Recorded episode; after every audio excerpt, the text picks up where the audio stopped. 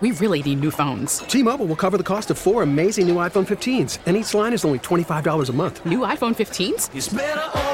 Only at T Mobile get four iPhone 15s on us and four lines for 25 bucks per line per month with eligible trade in when you switch. Minimum of four lines for $25 per line per month with auto pay discount using debit or bank account. $5 more per line without auto pay, plus taxes and fees. Phone fee at 24 monthly bill credits for all well qualified customers. Contact us before canceling account to continue bill credits or credit stop and balance on required finance agreement due. $35 per line connection charge apply. Ctmobile.com. Baseball is in full swing. NBA playoffs are heating up, and your NFL team is gearing up for training camp. Listen to the latest on the teams you love here on the Audacy app. The biggest sports radio stations in the country, providing unrivaled local coverage of their teams, all in one place. Exclusive interviews with players, coaches, and team executives, streaming live and always available on demand. Stay in the know with your favorite teams right here on the Audacy app.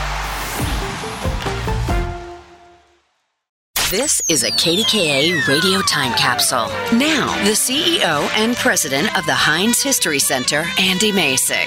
One of Pittsburgh's oldest ethnic neighborhoods, Polish Hill is known as much for its hilly terrain as its unique name.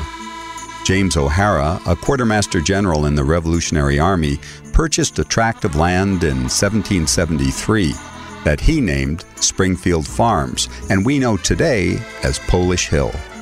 Its earliest residents included Captain Ebenezer Denny, who in 1816 became the first mayor of the city of Pittsburgh.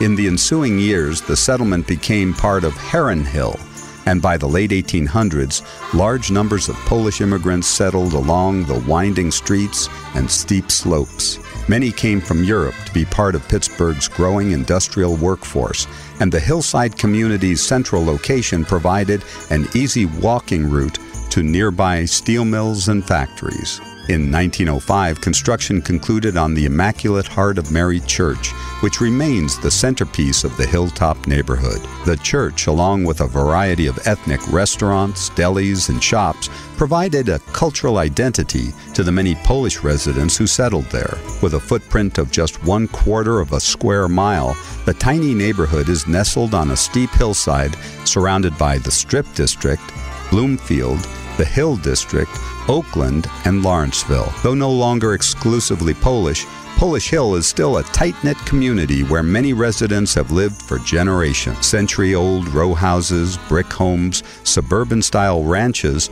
and brand new townhomes dot the hilly terrain. With a wonderful view of the Allegheny River and a unique ethnic heritage, Polish Hill continues to be a gem among the city of Pittsburgh's 91 neighborhoods.